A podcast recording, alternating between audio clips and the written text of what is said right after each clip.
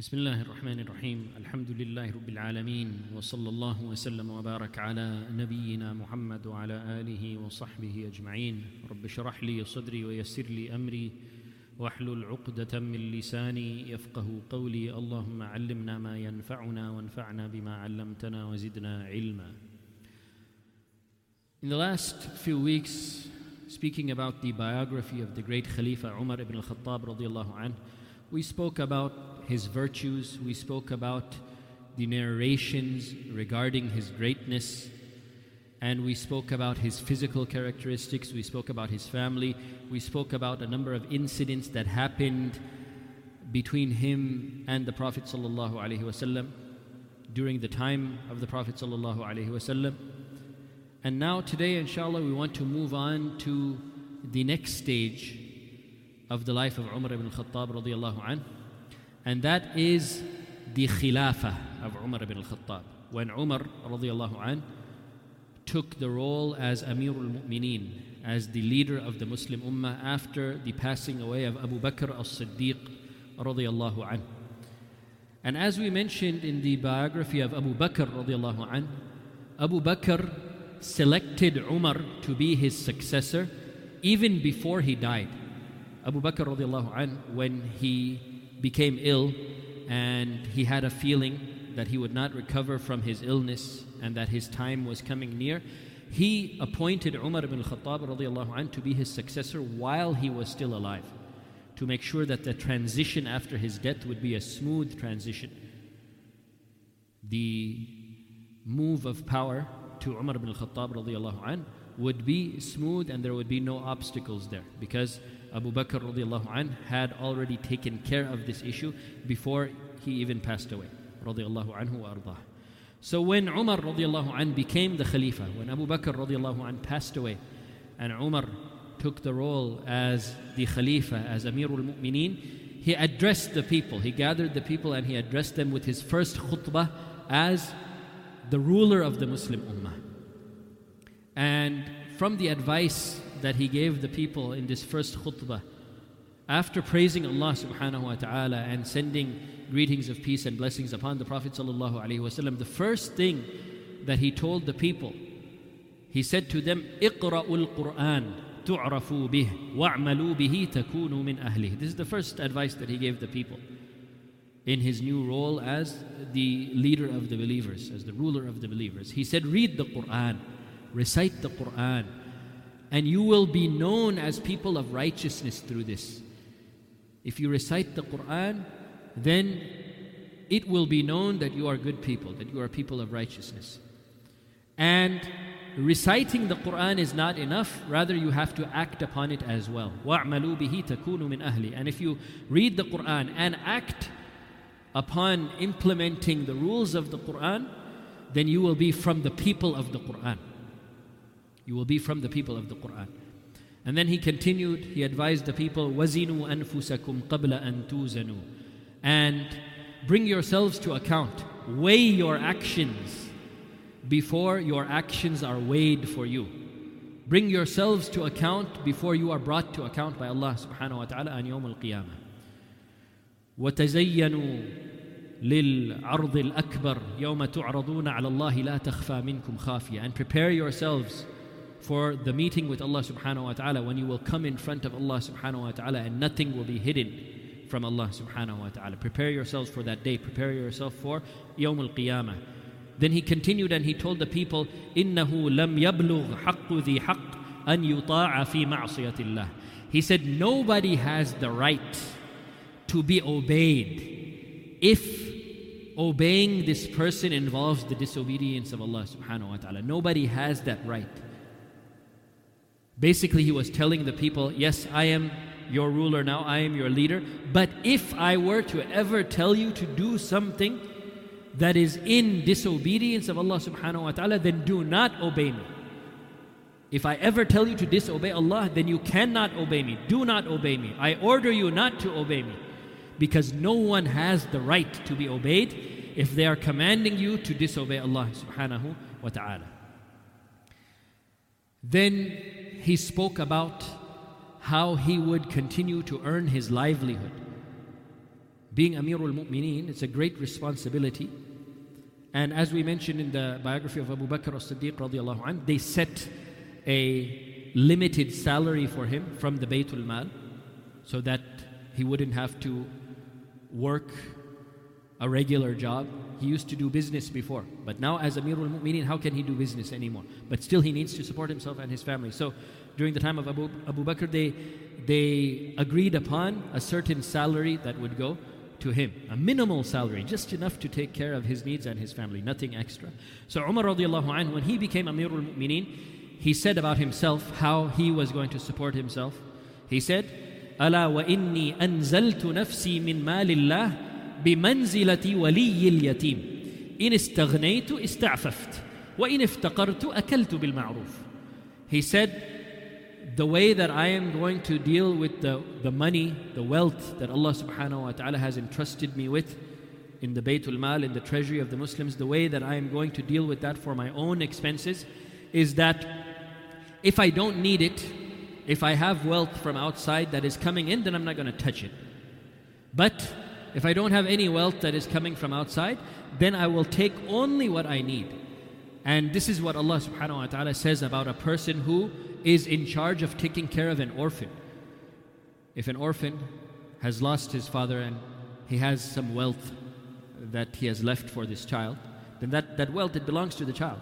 But if you're taking care of that orphan, you're taking care of that orphan, you're spending upon that orphan from, from his money that his father left for him But you yourself are poor, you can take what you need of that money. And that is basically like a payment for yourself for taking care of the orphan.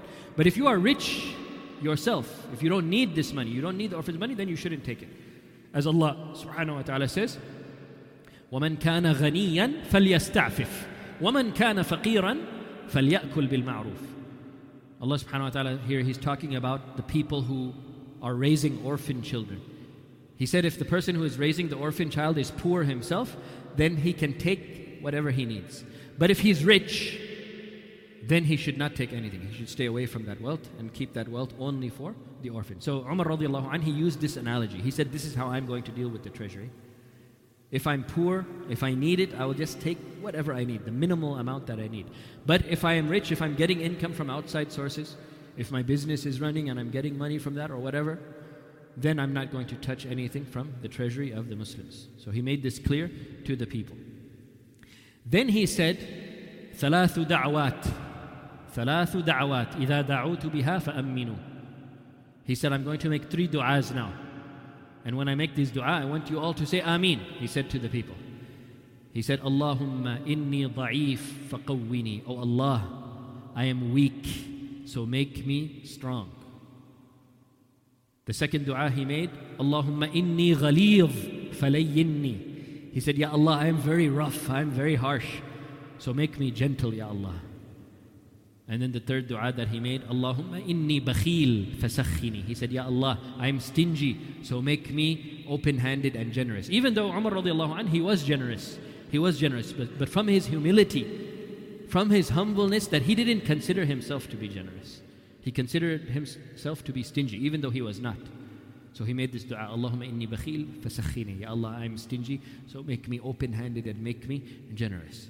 Then he continued with his address to the people. He said, لو علمت ان احدا اقوى مني على هذا الامر كان ضرب العنق احب الي من هذه الولايه he said if there were anyone from amongst you who i knew was stronger than me and more able to carry out this responsibility of ruling the people if there was anyone who was stronger than me in this regard then wallahi I would rather have my neck cut. I would rather die than have this responsibility. I don't, I don't want this responsibility. It's not that I asked for this responsibility, but it has been decided that I am the best person for this responsibility. And if I knew that there was someone who could handle it better than me, wallahi, I would not want to take this responsibility. And he continued on, he said, Inna Allah abtalakum bi wabtalani bikum. He said, Surely Allah subhanahu wa ta'ala has tested you with me. Me being your ruler, it's a test for you. And also, Allah subhanahu wa ta'ala has tested me with you. This is a test for me, being in this position of leadership. You are a test for me. And then he said, فَلَا وَاللَّهِ لَا يَحْضُرْنِي شَيْءٌ مِّنْ أَمْرِكُمْ فَيَلِيهِ أَحَدٌ دُونِي He said that if there's anything, if there's any problem, if there's any dispute, if there's any issue amongst you, then I am responsible for taking care of that. No one else has that right to make these types of decisions. If any decision needs to be made, if there's any issue that needs to be dealt with, then that stops with me. I am the one who deals with it. And then he said, وَلَا يَتَغَيَّبْ عَنِّي فَآلُوا فِيهِ عَنْ أَهْلِ الصِّدْقِ وَالْأَمَانَةِ And if something happens somewhere that is far away from me, remember by this time, alhamdulillah, the Islamic lands had expanded. They went, it, it was going all the way to Iraq by now. So Umar radiallahu anh said, if something happens in a land that is far away from me and I can't deal with it personally, then I will appoint people I will appoint people on my behalf, people of honesty, people of trustworthiness, and they will deal with it. And then he said, وَلَئِنْ أَحْسَنُوا لَأُحْسِنَنَّ إِلَيْهِمْ وَلَئِنْ أَسَاءُوا لَأُنَكِّلَنَّ بِهِمْ He said, those people that I appoint to deal with issues that are far away, my representatives, if they do a good job in dealing with the issues of the people, then I will be good to them. I will be generous with them. But if they do not deal with the people in the right way, then I will punish them for that. وَيَغْفِرُ اللَّهُ لَنَا وَلَكُمْ And may Allah subhanahu wa ta'ala forgive us and forgive you. So this was the first khutbah that Umar ibn al-Khattab radiallahu anh gave after becoming the leader of the Muslims. And when he gave this speech, when this gave, he gave this speech, he was standing on the mimbar. He was standing on the mimbar, and as you know, the mimbar it has steps, right? So Abu Bakr radiallahu anh used to stand on a certain step of that mimbar. So when Umar ibn Khattab went onto the mimbar, he did not stand on the step where Abu Bakr used to stand. Rather, he stood one step below it. He stood one step below it. And why did he do this? He stood one step below the step that Abu Bakr used to stay on, and he said, ما كان الله ليراني أن أرى نفسي أهلا بمجلس أبي بكر He said, I don't want Allah to see me thinking about myself that I have the right to stand in the same place where Abu Bakr stood. No, I'm not at the level of Abu Bakr. I will stand one level below him. Subhanallah. This was the humbleness of Umar ibn al-Khattab and this was the respect that he had for Abu Bakr as-Siddiq radiallahu anh. He understood the position of Abu Bakr as-Siddiq in this ummah that he didn't even want to stand on his step. He said, no, I will stand one step below the step of Abu Bakr radiallahu anhu wa ardah. All right, as we mentioned in the biography of Abu Bakr as-Siddiq radiallahu an, his title that he was known by was Khalifatu Rasulillah. Abu Bakr radiallahu an, he was known as Khalifatu Rasulillah. And when people used to address him, they used to say, Ya Khalifata Rasulillah. O Khalifa of the Messenger of Allah. Now, when Umar radiallahu an became the next leader after Abu Bakr as-Siddiq passed away, what did they used to call him in the beginning? They used to call him Khalifatu Khalifati Rasulullah. So Abu Bakr was Khalifatu Rasulullah, meaning the successor of Rasulullah. And Umar was known as the successor of the successor of Rasulullah. Khalifatu Khalifati Rasulullah. So when they started calling him this, this doesn't roll off the tongue very nicely, right? Ya Khalifata Khalifati Rasulullah. And then people started saying, like, this doesn't really sound like a, a good title. And what will happen after Umar passes away and another Khalifa comes? What should we call him? Khalifata Khalifati Khalifati Rasulullah? And then it will just keep going on like that? How long can we do this? Right? It doesn't work like that. So they were confused. We need to think of a title for him. We need to think of a title for him. So while they were trying to decide on a title, around the same time, Labid al Amiri and Adi ibn Hatim al Ta'i, they came into Medina from Iraq. Remember, by that time, Alhamdulillah, the Islamic lands has, had expanded quite a bit, and some of the Muslims were stationed in different parts of the, the Muslim lands. So Labid and Adi, they were in Iraq, and they came into Medina. They came into Medina with a message for Umar ibn al-Khattab radiallahu anh. So when they arrived in Medina, Labid and Adi, they arrived in Medina, they went to the masjid of the Prophet sallallahu alaihi wasallam, al-Masjid al-Nabawi, and they found in the masjid Amr ibn al-As radiallahu anh. They found Amr ibn al-As. So they said to Amr ibn al-As, they said to him, استأذن لنا على أمير المؤمنين They said to Amr ibn al-As that ask Amirul Mu'mineen, ask the leader of the believers, the ruler of the believers, ask him for permission for us to see him. We need to see him. So this is the phrase that they use. This is the term that they use. استأذن لنا على أمير المؤمنين. Labid and Adi, they were the ones who came up with this phrase. They said this. And Amr ibn al-As, he heard this phrase.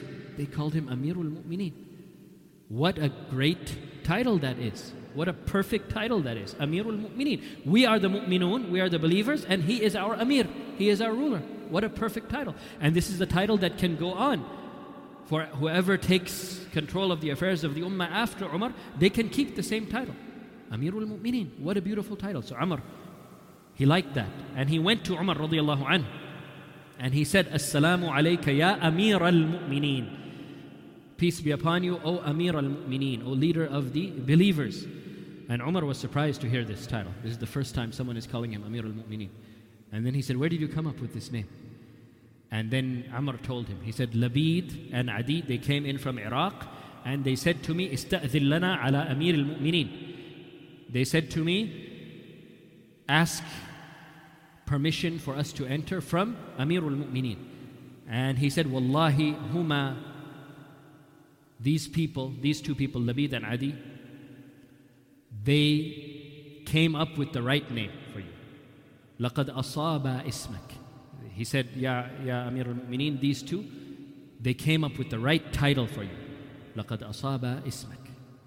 So Umar radiallahu an, he agreed with this and he decided that yes, this is the proper title. And from then on, Umar became known as Amir al-Mu'mineen. So he is actually the first ruler of the Muslims who was known by this title. And then this title was kept for all of the rulers that came after him, from the Khulafa al Rashidin and even people who came, even rulers who came after the Khulafa al Rashidin. So Uthman was known as Amir al Mu'mineen, Ali was known as Amir al Mu'mineen, right? And even later rulers of the Muslim Ummah, they were known as Amir al Mu'mineen. That means the ruler of the believers. So this is how this name came into effect. All right. Now, one fear that the people had of Umar. Now that he is the ruler, that he is the most powerful person now in the Muslim Ummah. One of the fears that the people had is that Umar is shadid. He is someone who is very strict and he's very rough and he's harsh. And they thought to themselves, the people said amongst themselves, look, Umar, even during the time of the Prophet Umar was shadid. He was very rough and harsh. And even during the time of Abu Bakr radiallahu anh, Umar was very harsh. Now, Umar is the head of the ummah. He is the ruler now. And if he maintains this harshness, then how are we going to handle it? They thought that, okay, before, at least, you know, Rasulullah sallallahu alayhi wasallam was there. Before, after that, Abu Bakr was there. But now, Umar is the head. So if he maintains this harshness and this roughness, what's going to happen? So some of the people were very afraid of this. As for Abu Bakr radiallahu anh, before Umar, he was so soft and gentle. He was known to be so soft and gentle that if he would be walking in the streets of Medina, the kids in the streets, they would run up to him and they would jump on him. Right? You know, how soft and gentle he was that even the kids, they loved him and they used to jump on him and play with him and they would go to him and they would say, Ya abati, Ya abati. They would call him, Oh, my father, my father. They considered him like their own father. That's how soft and gentle Abu Bakr was. As for Umar radiallahu an, if he would be walking in the streets, forget about kids, even grown men who were in the streets, they would get scared and they would run away. Right? So, a very different type of attitude that they had. Abu Bakr was known for his softness and gentleness, where Umar radiallahu an was known for his rough, roughness and his strictness and his harshness. So the people got worried about this. So Umar radiallahu he gathered the people to discuss this with them, discuss this fear that they had. And he mentioned to them, Yes, I hear that you are talking, that you are afraid of the fact that I am rough and that I am very harsh. And he said, Yes, it is true. It is true. During the time of Rasulullah sallallahu alaihi wasallam, I was very harsh. But that harshness came in handy sometimes. That the Prophet sallallahu alaihi wasallam, his nature, he was very gentle and he was soft. And if there was a time where harshness was needed, I came in handy during those times. The Prophet ﷺ would, would use me if the situation warranted harshness. So I was like a sword for the Prophet ﷺ with my harshness. So it complemented the gentleness of the Prophet ﷺ. So it was useful. Same thing during the time of Abu Bakr radiallahu anh. He was also very calm and gentle. But if the situation required harshness, I was always there for him. And he could use my harshness if it was necessary. He's, he, he explained it to the people in this way. So yes, my harshness was effective during the time of the Prophet ﷺ, and it was effective during the time of Abu Bakr and it was sometimes it was necessary and it was used when it was necessary. And then he said to the people, But now that I am your ruler, I am your leader, know that that harshness that I had, it has become less. I'm not going to be as harsh. Don't worry about it. I'm not going to be as harsh. As for the people of righteousness, I will be more gentle to them than they are to their own selves. I will be very gentle with the people of righteousness. But as for the people of oppression, the people who do dhulm, the people who are unjust, as for them, then my shiddah, my roughness, my harshness, it will still be there in full effect on those people. And he said, As for those people who oppress others, if you oppress another person, I will put your face on the ground. So one cheek is on the ground and my foot is on your other cheek if you oppress other people. That is how harsh I'm going to be with the oppressors and the people of injustice. But if you're not one of those people, then you don't have anything to worry about. If you're a person of righteousness and you do good and you don't oppress other people, then I will be more lenient and gentle to you than you are to your own selves. So he, he calmed the people down with this. And he said, Yes, my harshness is still there, but it's only going to be for the people who deserve it. As for the righteous people, you will not see the harshness from me. Then he talked to his people about their rights upon him. He said to, to his people, You have rights upon me. I'm your ruler, I'm like your servant. I have to take care of you. This is my responsibility towards you, and you have rights upon me. And he told them some of those rights that they have. And he said, From your rights upon me, is that I should help you economically and financially. I will do my best to boost the economy to make sure that everyone is taken care of financially. And then he mentioned about jihad and fighting. Of course, there were a lot of enemies, right, in neighboring lands. So he said, if I ever send anyone to battle, if I ever send any soldiers to battle, then they will only be away from their families for a limited period of time. I will never send anyone away to fight for jihad and keep him there indefinitely. No, there will be a limited period of time. If you're away from your family for a certain period of time, then I will bring you back and replace you with other soldiers. No one should be away from their families for an unlimited period of time. And later on, he set that period of time to be four months. That any soldier who has gone in battle for four months, then he comes back to his home. Four months was, was made the maximum. And then he said, Anyone whom I send for battle, then his family is my responsibility. If you're gone in battle, you can't earn for your family, then your family is my responsibility. I will take care of your children, I will take care of your household. So he, he mentioned to the people some of the rights that they have upon him. And he ended this, this address to the people by saying, If I make any mistake, if you see that I'm doing anything wrong, then come to me and advise me. Come to me and advise me. It shows his humbleness, that he was always open to advice. He didn't think that, okay, now I'm the ruler, nobody can say anything to me. I'll do whatever I want, and you just have to listen and you can't say anything. No. He said, if I make a mistake, if you see that I'm doing something that I shouldn't be doing, then come to me and advise me. Be sincere towards me and give me good advice. So you see here, in these speeches, he basically outlined a whole plan of how he was going to rule. This is what I'm going to do. This is my plan. These are my responsibilities. These are your responsibilities. These are your rights upon me. So he explained it very clearly to the people how he was going to rule, what his way of leadership was going to be. And Alhamdulillah, he was very successful in this. The Khilafah of Umar ibn Khattab was extremely successful, Alhamdulillah. It was a golden period for Islam and for the Muslims. And we'll speak a little bit more about that in the coming sessions, bi'idhnillah. May Allah subhanahu wa ta'ala be pleased with Umar ibn al-Khattab radiallahu anhu. بارك الله فيكم والله أعلم صلى الله وسلم وبارك على نبينا محمد وعلى آله وصحبه أجمعين